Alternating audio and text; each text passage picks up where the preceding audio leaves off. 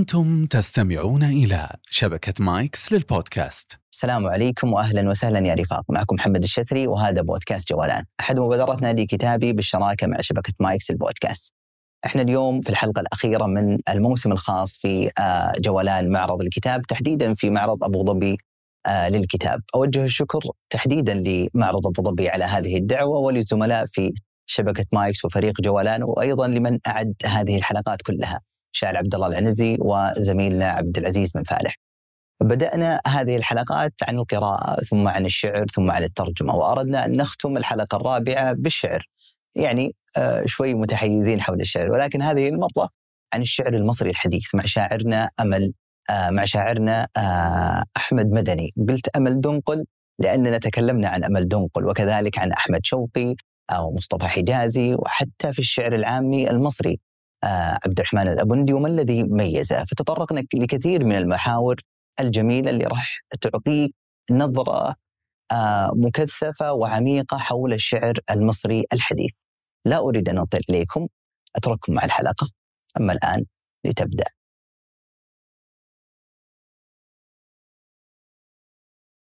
الشاعر الجميل أستاذ أحمد مدني أهلا وسهلا بك. أهلا أهلا بك أستاذ محمد. سعيد جدا والله بوجودي معكم يعني وشكرا على هذا المجهود الرائع يعني. الله يرفع قدرك. إحنا اليوم مثل ما تحدثنا راح نتكلم عن الشعر المصري الحديث. وكنا في حلقة سابقة مع أستاذ خالد حسن تحدثنا عن الشعر العراقي الحديث. صحيح. وفي هذه الحلقة سنركز آه على مصر يعني. جميل. ولكن في بداية الأمر إحنا دائما ما نحب ان نفتتح حلقاتنا مع الشعراء بقصيدة م. آه من كتابته وإلقائه. سأقول قصيدة. عنوانها قرية ضاع صوتها. جميل. على الأرض والأشجار تسحب ظلها. بكى حجر يوما وبلل رملها. وحدثني عن قرية ضاع صوتها وغربانها حطت على الدور رحلها. وحامت صقور فوق برج حمامها. وأعطت لدلال المدينة نخلها ومن يومها المزمار لا يطرب الخيول والوتر المشدود حل وحلها فلا قائل الموال أخفى شجونه ولا الفارس المغوار أوقف نصلها. ترحل عن الأرض التي لا ترى بها سوى الليل يغشى فالضباب استحلها فلا ذلك المكيال يعرف كيلها ولا ذلك الميزان يعدل ميلها وما شفتها إلا تناقض نفسها تبارك اغرابا وتلعن نسلها. وكان عيال النجع لما تحدرت من الجبل العالي يريدون حملها وفي جهة أخرى تزيد من الأسى فكيف لأم أن تجافي طفلها. تلالت نجوم الليل عرابها خبا ومن غيرهم في سكة التيه دلها. فقير ومجذوب غني وتاجر بكاها حكى عنها شراها أذلها. ومن يومها لم تحمل الماء جرة. وأكثرها في الناس صار أقلها وكانت إذا حلت ضفائرها جرى إلى شعرها ماء البحيرة قبلها. سمعت من الصفصاف أن حمامة على غصنها حطت لتؤنس ليلها. ولما طواها الليل تحت جناحه تمايل صياد وحاول قتلها. فقلت القرى ضاقت وولى بريقها. فهذا طغى فيها وذاك استغلها. اربي مزاميري بعيدا عن القرى فمنذ متى الزمار يطرب أهله؟ يا سلام! صح لسانك صح لسانك. ومنذ متى الزمار؟ يطرب أهله. يا سلام! جميل جدا. والله إذا بدأنا في الحديث في الحديث عن الشعر لا نريد أن نتوقف يعني عن الشعر.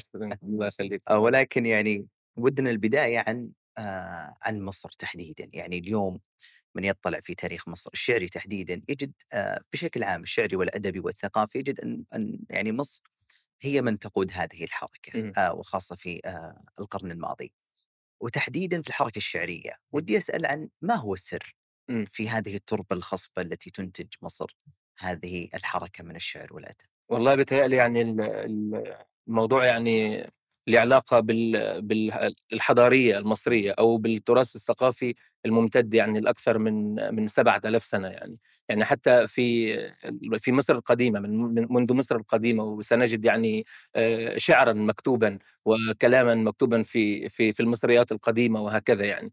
آآ لكن نتكلم يعني عن العصر الحديث يعني وفعلًا آه، بوجود أحمد شوقي وقبل أحمد شوقي محمود محمود سامي البارودي يعني، النهضة الشعرية بعد الموات الشعري اللي كان ممتد لأكثر من 400 سنة. آآ يعني يحاولوا ينهضوا بالش بالشعر ويضعوا يعني الأسس والقواعد لكل الشعراء اللي جات بعد كده، يعني محمود سامي البارودي ال هذه المدرسة الكلاسيكية ووضع المعايير والقواعد والأساس، وأكمل أحمد شوقي آآ تأسيس هذه المدرسة والإحياء والبعث، وبالفعل يعني مصر يعني قائدة في العصر الحديث للنهضة الشعرية العربية وهذا يعني ل ل للتربة الخصبة التي تمتلكها مصر يعني. جميل. نتحدث يعني تحدثنا الآن عن الشعر الكلاسيكي فقط، لكن من يطلع على مصر يجد أن الكلاسيكي والتقليدي أو خلينا نقول المجدد إمم. بين الحداثة والتقليد. آآ إمم. ودي نتكلم عن هذه السر بين الخلطة، وإنه الفريقين كانوا موجودين والكل جالس ينتج. هو الجميل في الموضوع في مصر إن في تعددية يعني ثقافية غير طبيعية، يعني تجد في ف في ال يعني الطريف في الموضوع أحمد شوقي مثلًا، في بداية ظهور أحمد شوقي وكذا، وكذا، يعني العقاد كان يقول إن أحمد شوقي يعني يخرب اللغة. يعني لا يعني يعني آآ كان بيقول إن هو هذا الت هذا ال التجديد يعني روح جديدة على الشعر العربي، مع إن إحنا يعني ه حاليًا ننظر إلى أحمد شوقي إن هو كلاسيكي. يعني أغلب ال الناس يقول أحمد شوقي كلاسيكي يمثل مدرسة الإحياء والبعث وبداية ال ال ال النهضة الشعرية الجديدة وكذا. لكن عباس العقاد كان يرى أن أحمد شوقي يعني يخرب اللغة وهذا التجديد غير مقبول وكذا، وكذا، حتى يعني على عباس العقاد كان ضد كل شعراء الحداثة بعد كده، ضد أحمد عبد المعطي حجازي وضد آآ صلاح عبد الصبور وك وكان بيسميهم مرتدين يعني. عجيب. ف فهذه التعددية يعني خلقت آه، فعلًا مناخًا يعني شعريًا متجاوزًا في هذا الزمن، تجد ال ال الكلاسيكي القديم الذي يحافظ على ال ال الموروث والذي يتشبث بشكل القصيدة الكلاسيكية، وتجد المجدد وال والذي يعني يتجاوز الزمن مثل أحمد شوقي وبعد أحمد شوقي آآ محمود حسن إسماعيل، آآ تجربة عظيمة علي محمود طه، تجربة عظيمة، بعدين تجد ال الت التجديد على مستوى القصيدة التفعيلة وجو وجود عبد الموضح الحجازي، وجود صلاح عبد الصبور، هذه التعددية فعلًا يعني آآ خلقت مناخًا شعريًا طازجًا لكل الشعراء القادمين إن هم يعني يختاروا الطريق الصحيح، كل واحد يرى طريقًا ويختار، يعني طبعًا في مد م آآ مدرسة المحافظين يعني عباس العقاد وشكري والمازني وكل هؤلاء يعني ال ال المحافظين، وكانوا وهناك المجددون وك فكانت العملية دي يعني فعلًا ال ال ال ال المناخ الشعر المصري آآ حركة يعني غير طبيعية يعني وتراث إحنا حاليًا نفتخر به يعني. هل هل تجد أن نفتقد هذه الحركة خاصةً جانب كان في جانب نقد عالي مثلًا بين كل هؤلاء؟ صحيح يعني حاليًا أعتقد إن الموضوع يعني أصبح مختلفًا يعني، إمم. يعني حديثًا ما فيش يعني فكرة المدارس ال الشعرية، فكرة إن لأ هو في حاليًا ال الشاعر يكتب كما يريد، هناك شاعر نقول عليه إن هو كلاسيكي، يكتب القصيدة الكلاسيكية، هناك شاعر يكتب القصيدة الحديثة، هناك شاعر يكتب آآ ما يسمى بقصيدة النثر وهكذا، فهذا ال ال الأمر يعني أصبح لك كل شاعر يمث يمثل مدرسة، يعني لو قلنا كل شاعر حقيقي، يعني دعنا من أنصاف الشعراء والغير الحقيقيين، سنقول كل شاعر حقيقي يمثل مدرسة مختلفة حديثًا، آآ هذا كلاسيكي وهذا مجدد وهذا آآ يعني ينظر إلى ما بعد الحداثة و وهذه التصنيفات، لكن فعلًا يعني قديمًا ال الأمر كان آآ زي كأنك أنت بتبني مثلًا عمارة جديدة يعني، فبتحط الأساس، واحد ييجي يقول لك هذا الأساس لأ ضعيف نشيله ونحط أساس آخر، فه هي ه يعني هذا الأمر الذي خلق ال الصراعات التي كانت تحدث، وكان عبد المعطي حجازي مثلًا يطلع يكتب آه، قصيدة لما كان بيقول إن عباس العقاد إن هؤلاء الذين يكتبون قصيدة تفعيلة لا ولا معترف غير معترف بالتفعيلة تمامًا يعني، فيطلع يكتب قصيدة على المنسرح مثلًا وينشرها في الأهرام يرد بها على العقاد إن أنا أستطيع أكتب القصيدة قصيدة ال العمودية. وشوقي يعني لا يلتفت لهجاء العقاد اللاذع ونقد العقاد اللاذع. فكان هذا الجو يعني نحن نفتقده الآن ولكن أعتقد أن يعني الفترة يعني هذه طبيعة المرحلة طبيعة مرحلة التأسيس إنها تكون فيها خلافات يعني. جميل. على ذكر شوقي آه، يعني آه، دائما عندما يذكر شوقي يذكر بأنه من أفضل الشعراء إن لم يكن أفضله. يعني مؤخرا يعني حصل في السوشيال ميديا كما تعلم أنه الثنائية شوقي أو المتنبي فكل شخص يقول شوقي أفضل ويذكر أدلته أو المتنبي أفضل ويذكر أدلته وندخل في صراع الأفضلية. لكن ودي أسأل عن السر الذي يميز أحمد شوقي دون غيره من الشعراء والذي استحق به أمارة الشعر. والله أحمد شوقي يعني له الفضل انه هو فعلا قفز بالشعر العربي إلى مكان آخر تماما. يعني إحنا مش الفكرة كلها بس لما الواحد أو الشاعر أو القارئ ينظر إلى الشعر وما ما قدم الشاعر أو الذي قدمه الشاعر لازم يعني يبص على الفترة الزمنية ما يبصش على منجز الشاعر يبص على منجز الشاعر من خلال تلك الفترة الزمنية. يعني في فترة شوقي ما الذي قدمه شوقي؟ قدم يعني شيئا مغايرا تماما شيئا قافزا على حدود الزمن. آه، في فترة شوقي. لكن ما تبصش لشعر شوقي الآن في في 2023 وتقول لا أصل هو يعني مثلا محمود درويش بيكتب أحسن من لولا شوقي لم يكن هناك درويش لم يكن هناك أمل دنقل لم يكن هناك نزار قباني ولم يكن هناك أي شاعر حديث يعني. يعني وفكرة مبايعة الشعراء له انه يكون اميرا للشعراء ده يعني لم يأتي من فراغ يعني. هو قدم للشعراء العربية نصوصا خالدة هو كان يجاري ويجابه كبار الشعراء الحسن القيرواني مثلا في ليل الصب متى غده البصيري مثلا في الميمية وهو بارع في في في المجاراة يعني حتى بقية المتنبي والذي جرها نونية ابن زيدون وهي نائحة طلح أشبه عوادينا نجى لواديك أم نأس الوادين وهكذا يعني. فكان له شعرا يعني كان له شعر آه، حقيقي في في هذه المرحلة. كان طازجا كان آه، يعني فعلا يعتبر قافزا على حدود الزمن. لذلك شوقي يتميز على كل الشعراء السابقين له. وهو مؤسس و, و, و يعني سلمة لكل اللي جم بعده وهي أهميته تكمن هنا. لكن عودة بس لكلامك عن المتنبي ومقارنة المتنبي بشوقي يعني لا مقارنة يعني المتنبي أنا بن يعني في وجهة نظري هو أعظم شاعر يعني في العربية أو في الشعر العربي على الإطلاق يعني. هو الشاعر الأعظم يعني. آه، وهو برضه على حدود الزمن. يعني بالنظر إلى حدود الزمن. ان إحنا نبص على المتنبي في حدود زمنه. آه في شعراء طبعا كبار أساتذة للمتنبي ابو تمام والبحتري قبله طبعا وابن زي وابو نواس قبلهم برضه لكن هو المتنبي يعني شاعر مغاير يعني على كل المراحل.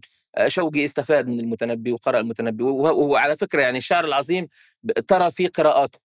يعني المتنبي لما تشوف شعره هتشوف إن هو واخد من عنترة واخد من أبو نواس واخد من أبو تمام واخد من البحتري واخد من بشار بن بردو. وهتلاقي حتى الناس تهتموا بالسرقة يعني في بعض المواضع. وحتى جالينوس مثلا يعني قراءاته كانت غربية كمان يعني. فده يعني يبين لك إن الشاعر ده فعلا شاعر قارئ وقارئ نهم وعظيم ويتأثر ويؤثر. شوقي هكذا. فكرة المعارضات دي فكرة موجودة عنده عارض أكثر من 40 قصيدة يعني. فده دليل إن هو مطلع واعي بالمشهد الشعري الثقافي العربي الممتد لأكثر من 2000 سنة ولذلك وضع نفسه يعني سلمة للذي يأتي من بعده يعني جميل. آه يعني الشعر الكلاسيكي كان إن كان يمثل أحمد شوقي رحمه الله يأتي بعد الشعر الحديث آه يعني بكل رواده آه كأمل دنقل وغيره. آه كيف استفاد استفادت إن سميناها مرحلتين؟ استفاد مرحلة الشعر آه، المصري الحديث ما بعد الكلاسيكية من مرحلة الكلاسيكية. ما الذي استفاد منه الشعراء؟ مثل مثل أمل دنقل وغيره من أحمد شوقي؟ آه, آه. يعني هو الموضوع مش عند أحمد شوقي بس يعني هو الفكرة كلها إني أنا أمل دنقل مثلا يعني إيه أمل دنقل مثلا كمثال يعني إن هو مثال مثال مصري بارز يعني آه كان في رسائل بين أمل دنقل وما بين أحمد المطح حجازي يعني أحمد المطح حجازي عايش حاليا هو عايش حاليا تسعيني طبعا يعني هو عنده حاجة و90 سنة يعني. آه، لكن طبعا هو ليه ديوان مثلا مدينة بلا قلب يعني في 54 يعني نشر أول ديوان ليه مثلا في سنة 54 يعني. فأمل دنجل في 54 دي كان عنده 14 سنة. 14 سنة هو 1940 يعني. صحيح. فكان في رسائل بين أمل دنقل ما بين أحمد عبد الحجازي أه وهو يرشده يعني للطريق ولا بد أن تفعل كذا وكذا وكذا وكذا. فساعدوا يعني. لكن طبعا فكرة إن أمل دنقل بعدين يتجاوز لو قلنا هو أستاذه وإنه عشان علمه وإنه ارشدوه فهو تجاوز هذا الأستاذ واستفاد من من من الموروث الشعري القديم لأنه هو دائما يعني يرجع لامل دنقل عنده يعني حتة انه هو إيه آه، يرجع للقديم التراثي والعربي التراث العربي القديم ويسقط على الواقع وهو بارع جدا في المسألة دي يعني هو اللي أعطى أعطى كل الناس اللي بعده حتى درويش وهكذا وكمان درويش استفاد من أمل استفادة كبيرة وعظيمة لاني أمل أتم آه، أتم يعني آه، آه، مرحلته وقدم النموذج بتاعه ودرويش ما كانش لسه عمل شيء في في في الكتابة يعني. يعني أمل دنقل مات 83 يعني درويش كل ما كتب كل القصائد العظيمة أو كل الدواوين اللي اللي متجاوزة لدرويش كانت بعد سنة 85 فأمل دنقل مات سنة 83 كان قدم منجزه الشعري واستفاد منه درويش. سنجد يعني نضج درويش في 2005 و2002 و2006 و2007 وقت الجدارية ولعب النرد وحالة حصار وكذا وكذا. آه، ست- ستجد أوراق الغرفة 8 ل- ل- لأمل دنقل منشور في سنة 83 آه، فيعني فك- فكرة الاستفادة إن أمل دنقل استفاد من من من آه، عبد المعطي الجازي استفاد من صلاح عبد الصبور وكان يقول إنه هو أستاذ بصلاح عبد الصبور واستفاد من أحمد شوقي آه، واست- واستفاد من حسن اسماعيل الشاعر ال- العمودي العظيم آه، الأسيوطي يعني هو صعيدي جنوبي آه، واستفاد من ده كله وصنع لنفسه أسلوب عمل ديوان يجرب فيه الأمر مقتل القمر آه، والبكاء بين الزرقاء اليمامه وبعد كده بدأ يعني يعمل بقى تعليق على ما حدث وبعد كده بدأ يكتب العهد الآتي وال... وال... وأقوال جدا الخير والبسوس وهذه الدواوين اللي هي تجاوزت فعلا يعني فعلا أنا بالنسبة لي يعني طبعا هذه الدواوين في وقتها كانت يعني فتح يعني كانت فتحا على الشعر العربي. يعني بوجود طبعا سعد يوسف أنا لا أنكر فضل سعد يوسف على الشعر العربي ابدا هو هو مطور ومجدد ووجود محمود درويش بعد لكن في شاعر عظيم جدا جدا أنا عايز أتكلم عنه بره بره يعني التجربة المصرية هو نزار قباني يعني الذي أثر بشكل مباشر في تجربة أمل دنقل عجيب. يعني آه، كيف؟ لأن آه، نزار قباني ليه أوراق نقدية. كتبها كان ذكر فيها حتة أوراق الغرفه هذه ال- ال- الأوراق الشعرية التي يتناولها ويتكلم عنها ويتحدث عنها ويجاريها وكأنه في غرفة وكذا وكذا. أظن إن أمل قرأ هذا هذا هذه الورقة النقدية جيدا لكي يكتب أوراق الغرفة. ثمانيه هذا أعظم ديوان لأمل دنقل وصل فيه يعني إلى إلى إلى فعلا إلى حدود المستحيل من البساطة الشعرية ومن العمق الشعري. يعني جمع ما بين البساطة والعمق جمع ما بين الشعر الناضج الواعي آه، وسأستغل الفرصة أيضا. يعني لو هنت- هنتكلم عن أمل ان أنا سأقول مقطعا صغيرا لأمل. أكيد. آه، لكن آه، أمل من من الشعراء الأذكياء إن هو شاعر ذكي في المقام الأول. آه، استفاد من كل ال- ال- السابقين حجازي و- واست- و- وعبد عبد الصبور واستفاد من نزار قباني واستفاد من آه، أحمد شوقي طبعا قبلهم طبعا أحمد شوقي يعني يعني أثر في كل كل الشعراء. مش يعني شاعر آه، واحد ولا بعيد. يعني حتى بشار الخوري ال- ال- ال- المجايل هو حافظ إبراهيم وكل الناس المجايلين لأحمد شوقي استفادوا من أحمد شوقي يعني هو كان فعلا هو أعظمهم يعني شعريا هو الأعظم هو وصاحب التجربة الأوسع. آه ليه شعر ليه ليه قصائد كلاسيكية وليه قصائد في المناسبات وكذا لكن شوقي يعني يعني شعريا شعريا آه في نقاط كده ما كانش في حد يقدر يوصل لها أصلا في هذه الفترة والمرحلة يعني.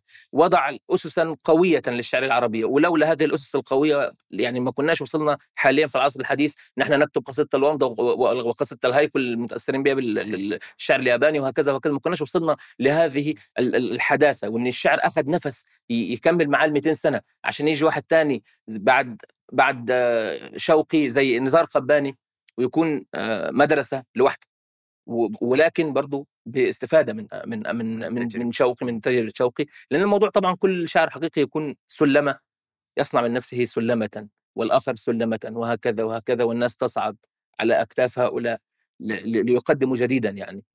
سأسألك عن ملامح التجديد عند أمل دنقل لكن نقرأ النص اللي ذكرت لأمل دنقل.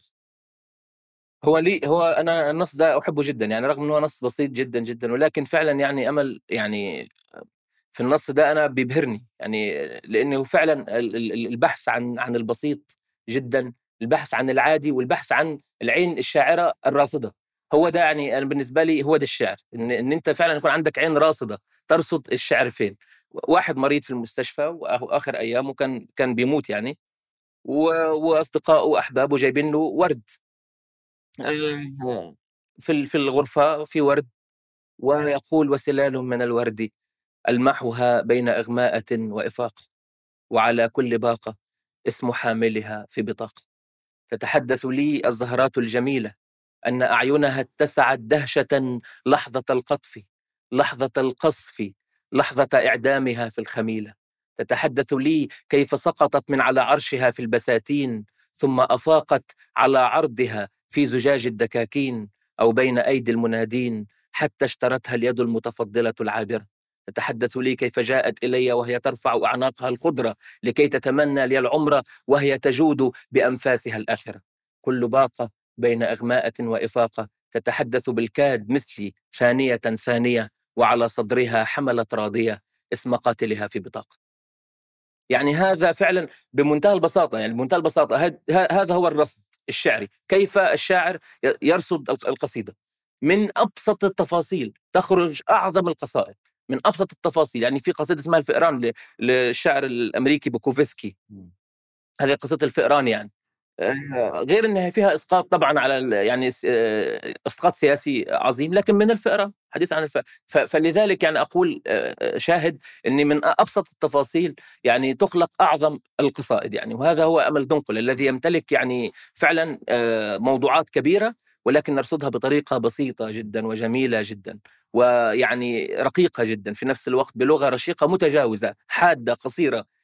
ملوش هو في في التهويمات والإطالات والاستعراض وكذا. يعطيك الجملة ومتى القلب في الخفقان اطمأن يا سلام يا سلام. جميل والله. ودنا الحديث كله يكون عن أمل يعني. الله يسعدك. آه يعني ممكن سألت في البداية هي ما ملامح التشديد عند أمل دنقل وكان إيه. الإجابة من ظل في ظل يعني ما ذكرت. إن كان هنالك شيء ما ذكرته فهذه مساحة تمام. التجديد عند أمل دنقل أمل دنقل بالنسبة لي هو ال ال يعني فعلا اللي خلق فكرة ال ال هذه الجملة الحادة التي تقول كل شيء. عارف اللي هو آه فكرة القصة القصيرة يقول لك من من من من من آه يعني الشروط عشان تكتب قصة لازم يكون في في تكثيف صح. كبير عشان تكتب قصة قصيرة وتكون مكثف ومركز. امل ننقل خلق هذا الأمر بشكل يعني يعني آه مثالي في الشعر إن يكون الشعر مكثف. كيف يكون الشعر مكثفا؟ يعني يعطي آه الجملة بأسرع الطرق. باقصر الطرق تصل إلى ما تقول بأسرع الطرق لا زيادة ولا نقصان. هذا هو أمل دنقل يعني يعني وصل آه، بشعره يعني إحنا لو هنتكلم عن قصائد عظيمة لأمل دنقل يعني في قصيدة برضو أنا يعني عظيمة جدا جدا آه، اللي هي قصيدة مقابلة خاصة مع ابن نوح. يعني جاء طوفان جاء طوفان نوح. يعني هذه القصيدة أيضا فكرة الإسقاط. آه، كيف يصنع الإسقاط وكيف يصنع المغايرة للقصة التراثية. بعيدا عن عن كل اللي هو مش مش هيفهم المقصد وهيقول لك إن هو كذا وكذا. لكن ال ال ال الإسقاط هنا يعني أنا أنا والله العظيم فعلا بتعجب من فكرة استخدام القصة التراثية الشهيرة قصة طوفان نوح وابن نوح مع هذا الإسقاط. ولنا المجد نحن الذين وقفنا وقد طمس الله أسماءنا نتحدى الدمار ونأوي إلى جبل لا يموت يسمونه الشعب نأبى الفرار ونأبى النزوح. كان قلب الذي لعنته الشروح كان قلب الذي نسجته الجروح. هادئا فوق بقايا المدينة وردة من عطن هادئا بعد أن قال لا للسفينة وأحب الوطن. يعني هذا هذا الأمر يعني فعلا هو يقول ها هم الحكماء يفرون نحو السفينة. يعني هذه السفينة التي تمثل الهروب عن عن الوطن.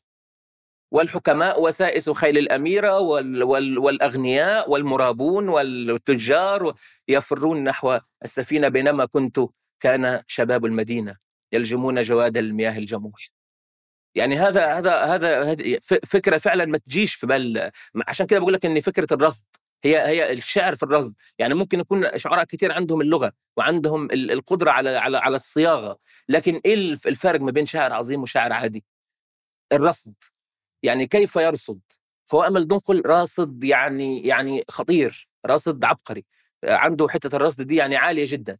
آه، لعبة النهاية مثلا. قصيدة لعبة النهاية من القصائد اللي هي برضو فيها رصد لعبة النهاية تتحدث فيها عن الموت. وكيف يعني أنا مش هقولها بس هقول لك يعني إزاي التخيل إن هو يعني يرى الموت يعني كأنه بيشبهه بالصنارة الطفل. ير- يرمي و- ويشد الصنارة فيخرج آه، بال آه خلاص هو كده الأمر بمنتهى البساطة الشديدة يعني. تراني في في الحديقة تراني آه، بين آه، حبيبين. عاشقين آه، فجأة يسقط الع- ال- ال- العاشق آه، ميتا بمنتهى البساطة الشديدة يعني. فهذا هو أمل دنقل البسيط المختلف المغاير. الذي يعني استفاد من التراث الشعبي هو شاعر عربي بالمق... يعني من المقام الأول. آه، درويش من ال... من ال... من الأشياء المعروفة عنه إنه طبعا منفتح على الثقافة الغربية. يعني منفتح على الثقافة الغربية وأخذ منهم. يعني في ناس كثير اتهمت درويش بالسرقة ب... ب... بأشياء يعني كاملة من لوركا ومن غيره ومن غيره في مقاطع كاملة كانوا يقارنون ما بين كتابة درويش وكتابة آه، لوركا أو غيره أو غيره أو بودلير أو لكن أمل دنقل عربي يعني أمل دنقل فعلا عربي. تجد هذا في تعليق على ما حدث. تجد هذا في أقوال جدا حرب البسوس. لا تصالح. وحتى البكاء بين نادي الزرقاء اليمامة وإسقاط التراث العربي على على على الحديث حتى قصيدة محمد درويش خطبة الهندي الأحمر آه تأثر فيها استخداما بتكلم عن مستوى الاستخدام تأثر فيها بامل دنقل وهو بيستخدم آه الإسقاط يعني هو استفاد من من دنقل في استخدام الإسقاط. هذا فعلا من من يعني آه، مثال متجلي لتأثر درويش بأمل دنقل على مستوى استخدام اللغة الشعرية واستخدام التصوير الشعري. كيف استفاد درويش من دنقل في مرحلة في في عملية الإسقاط؟ كيف يقوم الشاعر بالإسقاط بأنجح طريقة يعني؟ آه، ذكرتني كذلك بقصيدة ال- على ذكر أنه يلتقط الأشياء اللي آه، السرير أبيض اللبن أبيض آه. والأشياء هذه؟ آه. آه آه، طبعا. كان في غرفة العمليات كان آه. برضه في أوراق الغرفة ثمانيه يعني. هي فيها متى الق... ومتى القلب في الخفقان اطمأن هذا يعني. ف ب- اللي هو فكرة البساطة يعني. هو هو فعلا بسيط يعني بسيط حد الدهشة. كما يقول الرد صلاح الحسين يعني آه، واضح آه، آه، بسيط كقطرة الماء واضح كطلقة مسدس. يا سلام. هو امل دنقل يعني. جميل. آه، قبل أن ننتقل إلى ضفة أخرى من آه، حديثنا ودي ناخذ فاصل شعري من قصائدك إذا تقرأ لنا. يعني آه، ممكن أقول قصيدة قريبة من قلبي. جميل وهذا الذي. نريده. آه. هي يعني إهداء إلى أجير قريتنا الغريب الذي مات غرقا. اسمها الشبح الطيب. شبح في قاع نهر سكب ومات. شبح لا يشبه أشباح الدنيا لا يشبه أشباح الأموات. كان سريع الخطوة يكنس أرض الشارع كالريح ويظهر للعين ويحتجب. شبح لا يشبه أشباح الدنيا ولأهل الخطوة ينتسب. جفف جبهته من حر الشمس ولوح بالمنجل واقتص البرسيم العالي. كان أجيرا يطعم أبقار الناس ويزرع أرض الناس ويحصدها ويغني الموال ببال صاف ويبالي كل الناس وليس يبالي. الخير يلاحقه والطير وأغصان الكافور وكل كلاب القرية والماشية وتهليل الأطفال العم الطيب جاء. العم الطيب جاء. كان فقيرا لكن الحلوى لا يخلو منها الجلباب. يوزعها ويقص عليهم قصته ويقول أنا جئت وجاءت هذه القرية من بعدي. أذكر أني كنت على عرش حجري أجلس وحدي. حدثت الطير وحدثني الماء وكنت أشد الشمس كأني أمسكها بحبالي. أهدى النيل اللون لعيني. أهدى النيل اللون لعيني وعهدا بلقاء حين تضيق الدنيا في عيني وخيالي. تذكرني في خاطرها الفاس وينساني الناس ويغرس حبي فكرته في بالي. كان يسميه الناس الطيب صاحب وحدته فوحيدا عاش وحيدا سيموت. ومن يبكيه ومن يمشي خلف جنازته. ذات صباح عادي سيدتان تقولان لقد مات الطيب غرقانا في النيل. وفي نفس الوقت انسلت من بين الصمت جنازته. لم يمش وراء النعش سوى شجر وكلاب وطيور نائحة وصغار باكين. وكانت تسقط من نعش الطيب فوق رؤوسهم الحلوى. يا سلام! رحمه الله رحمه الله. إحنا كان ودنا نخرج شوي من اليأس والحزن من أمل دنقل ولكن بدنا وهذه طبيعة يعني الشعر في تجسيد آه، بعض المواقف. آه ودي أستاذ أحمد آه مدني الشاعر المصري الجميل. إحنا تحدثنا عن أمل دنقل وعن شعراء كثير لكن ودي نأخذ نموذجين من نموذج الشعر المصري الحديث ونتكلم عن تجربتهم ما الذي يميز كل منهما. وهما آه يعني ذكرنا كثيرا أحمد عبد المعطي حجازي, حجازي. وكذلك محمود حسن إسماعيل مم. ما الذي يميز تجربة كل منهم؟ احمد مطر حجازي في آه، يعني آه، هو مؤسس المدرسة الحديثة في الشعر في الشعر المصري يعني لا ننكر عليه هذا هو عايش أحمد أحمد مطر حجازي بس أنا بالنسبة لي ما كتبش من 30 سنة شعر يعني هو لم يكتب من فترة طويلة جدا لكن ننظر إلى أحمد عبد حجازي في زمن أحمد عبد حجازي وكيف وضع الأسس والقواعد آه، ل- لشعرية حديثة آه، مدينة بلا قلب في 54 آه، يعني نقلة نوعية في الشعر ال- ال- ال- ليس المصري فقط ولكن الشعر العربي يعني وأفاد كثيرا ما من أتى بعده يعني بقصائد فعلا يعني أخذت منحى مغاير تحدثت بلغة مغايرة عنده شعرية عالية في في القصيدة عنده الحبكة.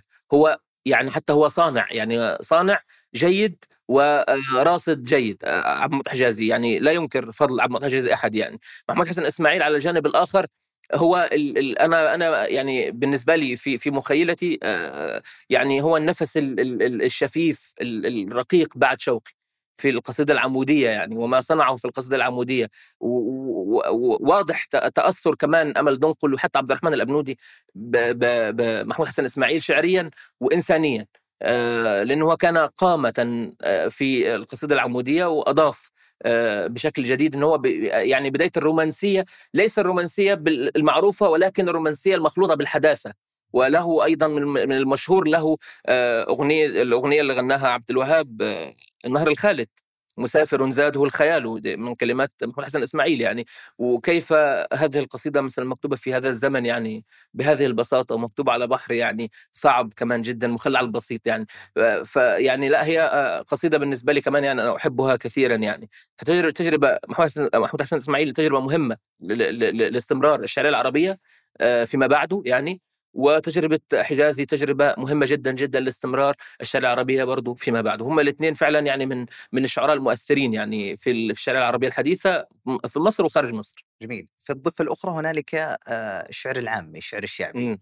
يعني هذا الشعر اللي ممكن لم يصلنا في الخليج أو لم يصل إلى العالم العربي كونه يعني آه آه، بلغة. شعبية أي لكن المهتمين يعني قرأوه وإبداع هنالك صحيح. يعني ودي نتكلم عن هذه التجربة آه كيف وجدتها؟ والله الشعر العامي لا يقل ابدا عن الشعر الفصيح. يعني ده وجهة نظري يعني لأن فعلا إحنا في جلساتنا حتى إحنا شعراء الفصحى ممكن حد يطلع قصيدة ونبدأ نقول يعني قصيدة لعبد الرحمن الأبنودي قصيدة لفؤاد حداد قصيدة لأحمد فؤاد نجم قصيدة لصلاح جاهين قصيدة لفؤاد قاعود. هؤلاء الرواد يعني الآباء في الشعر العامية المصرية. وفي ناس طبعا حاليا شعراء شباب فعلا يعني تجارب لافتة للنظر على مستوى الشعرية. إحنا بنتكلم يعني آه، في الشعر. هذه أنا أعتبرها حتى هي لهجة لكن هي اختلاف لغوي. زي ما أنت بتحب قصيدة إنجليزية ممكن تحب قصيدة عامية كأنها لغة مختلفة ومغايرة تعامل مع الشعر كأنه شعر مجرد من الأمر. ستجد إن هناك فعلا ابداعا يعني هناك هناك إبداع كبير في الشعر العامية الم- المصرية. تجارب آه، قدمت يعني نصوصا فارقة ومغايرة زي فؤاد حداد. هو ال ال الأب يعني ال- الروحي للقصيدة العامية الح- الحديثة. أو هو ال- اللي عمل آه، يعني قبله طبعا كان في زجل يعني شكل اللي هو الشكل البدائي لقصيدة العامية لكن اللي خلى الموضوع يبقى قصيدة عامية بهذا الشكل هو فؤاد حداد. بعد فؤاد حداد وقدم ما قدم طبعا من من قصائد عظيمة بعد فؤاد حداد أتى آه، عبد الرحمن الأبنودي. ولا أنا بعتبره هو أهم شاعر عامية. أوه. وأنا بن أنا بالنسبة لي آه، عبد الرحمن الأبنودي تجربة لا تقل أهمية عن أمل دنقل. يعني شعريا أنا مش بتكلم عن عن اللغة اللي بيكتبوا بها كل واحد لكن شعريا عبد الرحمن الأبنودي لا يقل ابدا عن امل دنقل وإن كان بالنسبة لي أوسع افقا من امل دنقل يعني عبد الرحمن الأبنودي فعلا من الناس آه، شوف بقى المفهوم الشعري اللي عند آه، عبد الرحمن الأبنودي بصناعة القصة الشعرية. يعني. هذه هذه هذه ال- هذا الأمر ما كانش موجود حتى عند الشعراء ال- ال- ال- اللي بيكتبوا فصحى. هذه القصة الشعرية يعني أحمد سماعين سيره إنسان دي. ديوان كامل عن شخص اسمه أحمد سماعين. في قرية في أقاصي الجنوب. ديوان كامل. ديوان كامل اسمه جوابات الاسطح راجل القط العامل في السد العالي لزوجته فاطمة أحمد عبد الغفار. من الناس فاهم؟ يعني هو من الناس قريب جدا من الناس. ويتكلم ال- الديوان فكرته ان واحد بي- بيعمل أثناء بناء السد العالي في أسوان وهم في قنا في قرية أبنود. آه، هذه القرية الصغيرة. آه، ويقول لها زوجتي آه، زوجتي فاطمة أحمد عبد الغفار ساكنه في مكان اسمه جبلية الفار يعني. فتبعت له رسالة وهو يرد عليها برسالة. فقط هذا هو الديوان يعني اسمه جوابات حراج القط. وتشوف بقى يعني كمية ال- الإبداع مثلا في في في الحديث على لسان الأنثى. الناس تقول لك نزار قباني هو أفضل. طبعا أنا أنا نزار أنا بعتبره إنه هو يعني هو أهم أهم شعراء العربية يعني في في التأثير. لكن الأبنودي أنا بالنسبة لي الأبنودي هو أهم وأفضل واحد تكلم على لسان الأنثى. يعني أوه. فعلا فعلا والله يعني الشعر العامي ولا في الشعر في الشعر عموما. يعني في الشعر عموما عبد الرحمن الأبنودي يعني فارق فارق فارق. وهو وموضوعاته اختيار موضوعاته.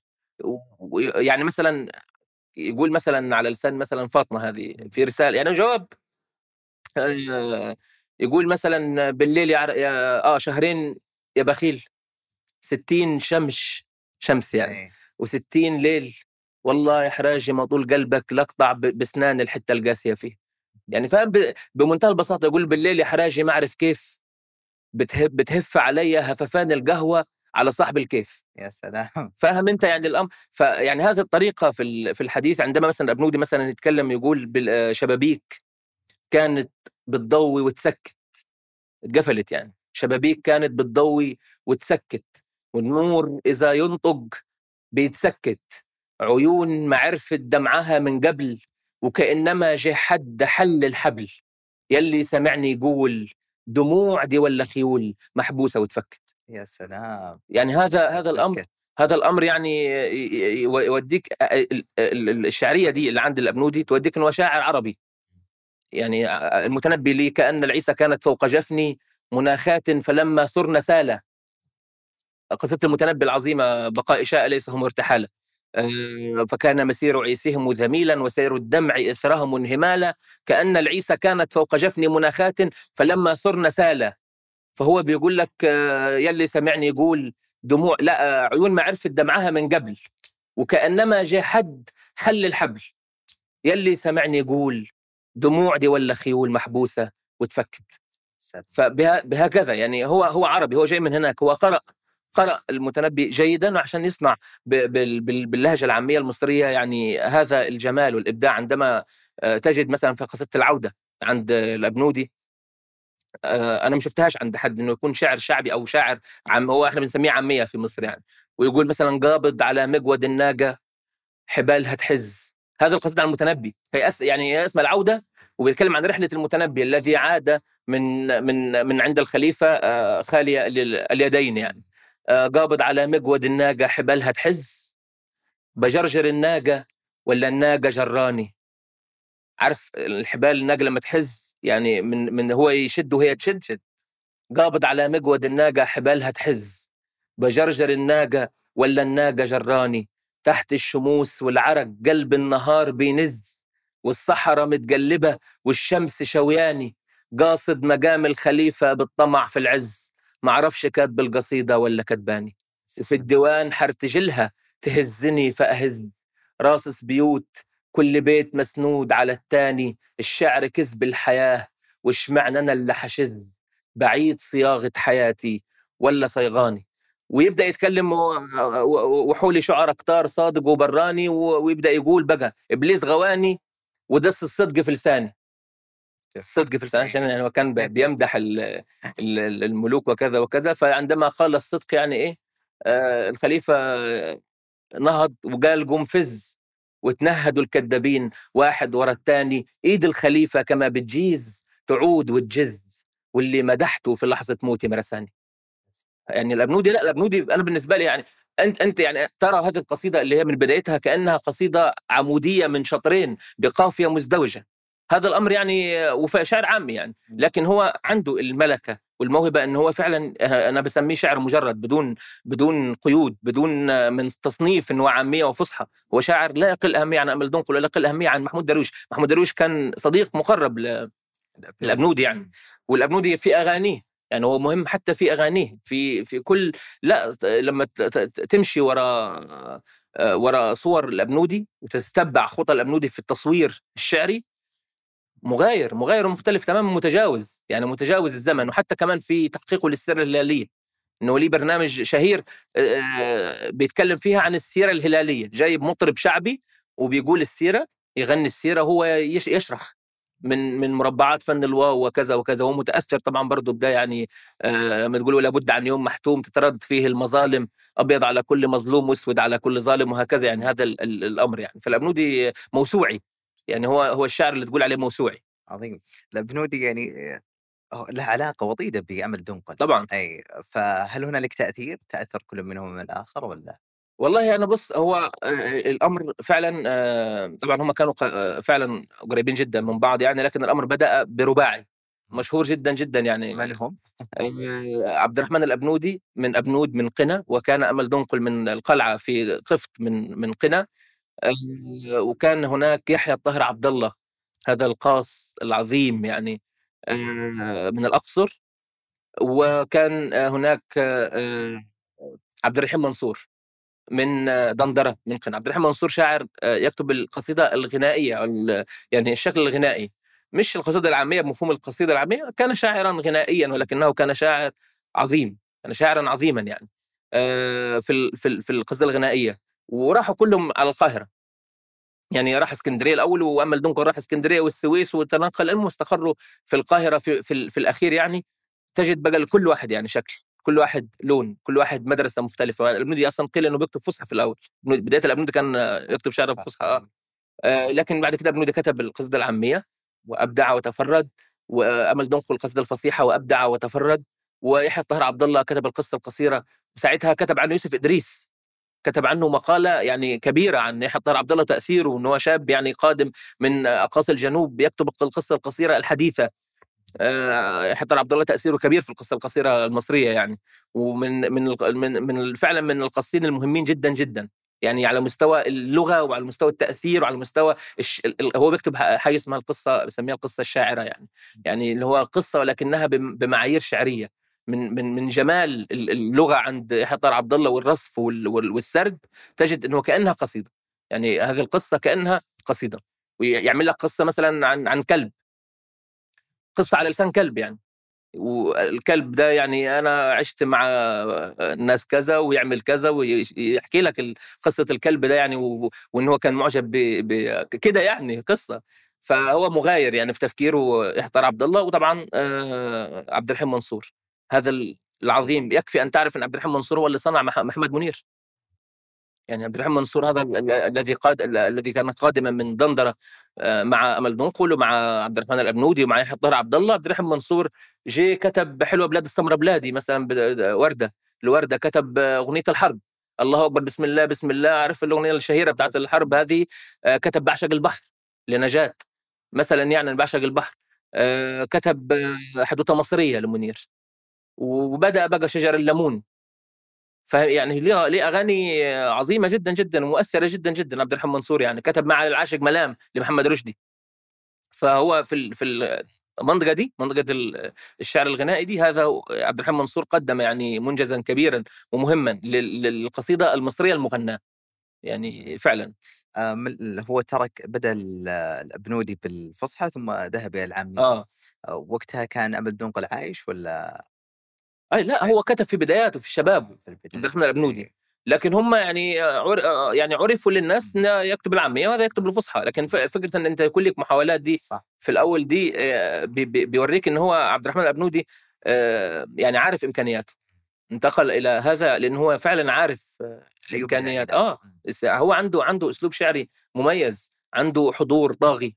طبعا هو أكثر شهرة من أمل دنقل يعني عبد الرحمن الأبنودي أشهر شاعر في مصر يعني فترة من الفترات كان عبد الرحمن الأبنودي يعني هو يعني المتحدث الأول باسم الشعر في مصر يعني كاملة يعني قبل أمل دنقل حتى يعني هو كان هو هو بالنسبة للناس كثيره جدا لو سألت واحد عبد الرحمن الأبنودي أمل دنقل ما شاء اي جميل.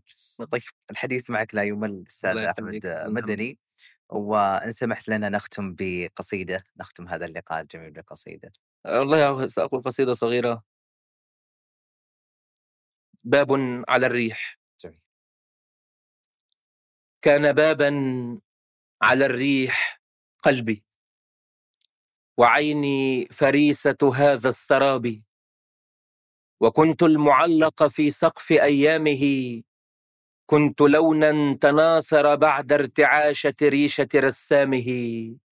كنت مختبئا في الضباب. وحيدا تعلقت في قشة الذكريات. وذابت كفوفي على ورقي أحرفا من شتاتي. كبحارة اللؤلؤ اتجهت مركبي كي تفتش عن فرصة للنجاة.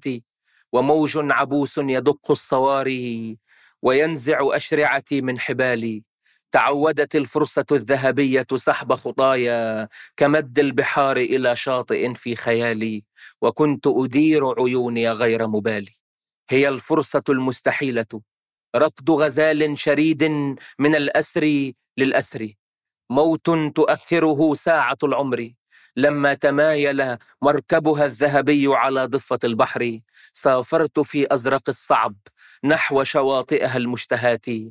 وفي ساعة الصفر كسرت بوصلتي واشتريت حياتي. وعدت وحيدا تعلقت في قشة الذكريات. وغاب المكان وغبت كأني مختبئ في الضباب فقد كان بابا على الريح قلبي جميل جميل صح الله لسانك الله يعطيك يخليك. العافية ما قصرت وشكرا على قبول الدعوه شكرا جزيلا. أستاذ محمد والله شكرا يسعدك. والله ويعني أتمنى لكم التوفيق في خطواتكم لأنها فعلا يعني خطوات مهمة وصادقة يعني نحو الثقافة العربية الحقيقية يعني شكرا جزيلا شكرا لك وسعيدين باستضافتك وشكرا للسامعين والرائين الوصول لهذه المرحلة. وهنالك شكر خاص لشبكة مايكس البودكاست وفريق بودكاست جولان ولمعرض أبو ظبي للكتاب 2023 وللصديق عبد الله العنزي على إعداده لهذه الحلقة وحلقة أستاذ خالد الحسن. وفي أمان الله.